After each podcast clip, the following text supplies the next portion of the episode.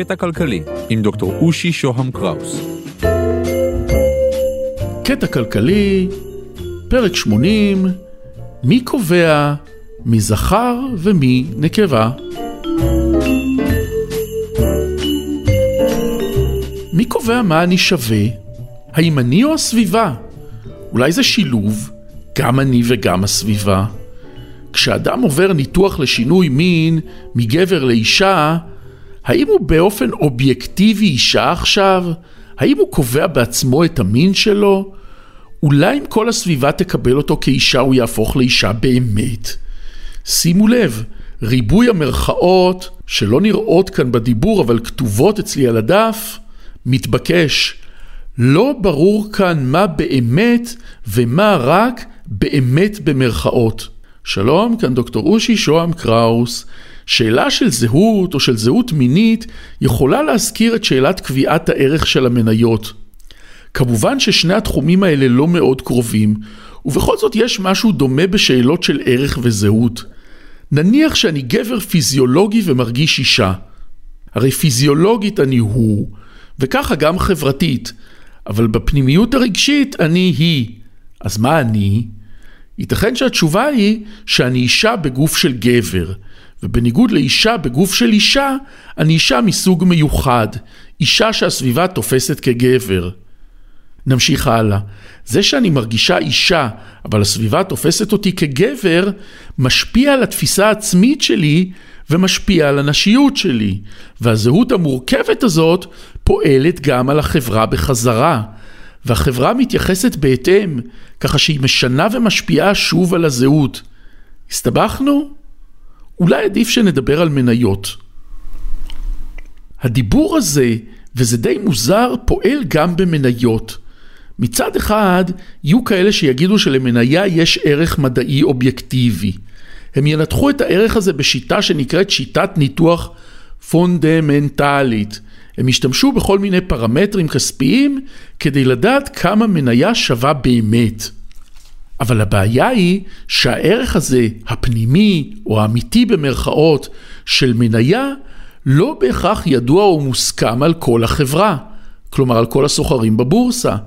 יש המונים שיחשבו שהיא שווה בעצם יותר ממה שקבעו האנליסטים הפונדמנטליים, ויש כאלה שיחשבו שהיא שווה פחות. אם המוני סוחרים יחשבו שהמניה לא שווה, או בסכנה, או כל יתר המילים האלה, הם ימכרו בהמוניהם, ואז ערך המניה ירד בשוק. וכאן בדיוק כמו בעניין הזהב, ברגע שהערך הבורסאי יצנח, יושפע גם הערך המדעי או האמיתי. החברה יכולה אפילו להגיע לפשיטת רגל. אז מה חושבים כולם? אמרנו, האנליסטים שמנתחים את הערך הבאמתי במרכאות של מניה נקראים אנליסטים פונדמנטליים. אבל יש גם אנליסטים רבים שעוסקים בשאלה השנייה, בשאלה של מה חשבו אחרים על הערך של המניה. הם ינסו לראות מה חושב השוק על מניה. האם מניה נמצאת במגמת עלייה או שהיא עלולה להגיע למצב של התרסקות? האנליסטים האלה נקראים אנליסטים טכניים. האנליסטים הטכניים מסתכלים על טבלאות של ערכי מניה מסוימים ומנסים לאתר מגמה. האם הם שואלים ערך המניה נמצא במגמה של עלייה? האם מחיר המניה ימשיך לעלות? אולי מגמת העלייה נבלמה ועכשיו תגיע תקופת יציבות? או שדווקא תתחיל מגמה חדשה, מגמת ירידה? המידע הזה חשוב מאוד.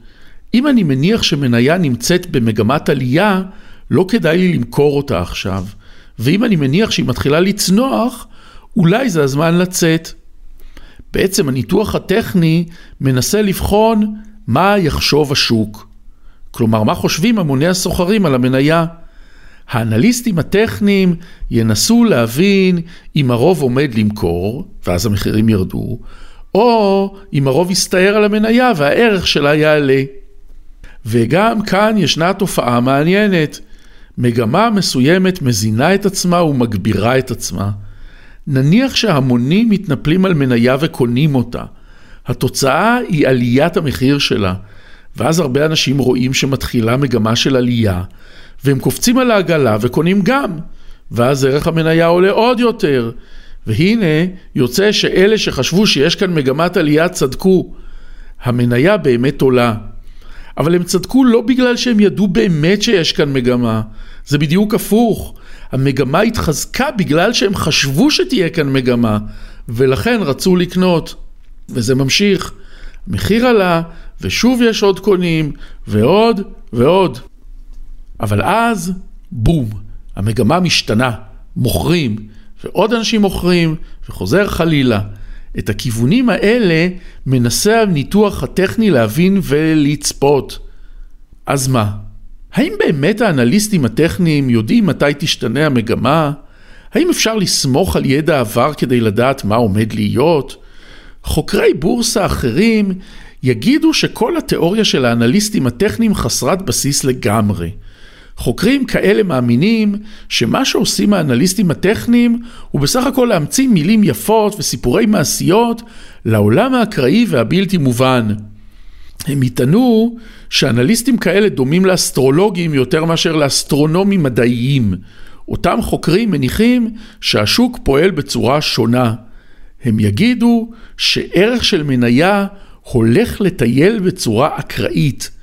בכל מצב, ככה הם יגידו, המניה יכולה לעלות או לרדת. נניח שהיא שווה 4 שקלים, ברגע הבא היא יכולה לעלות יותר או פחות. וזה מבחינתנו באופן אקראי. בעצם באף רגע אי אפשר לדעת כלום על הרגע הבא. אין דבר כזה מגמות הם יגידו, ואין דבר כזה חיזוי מגמות.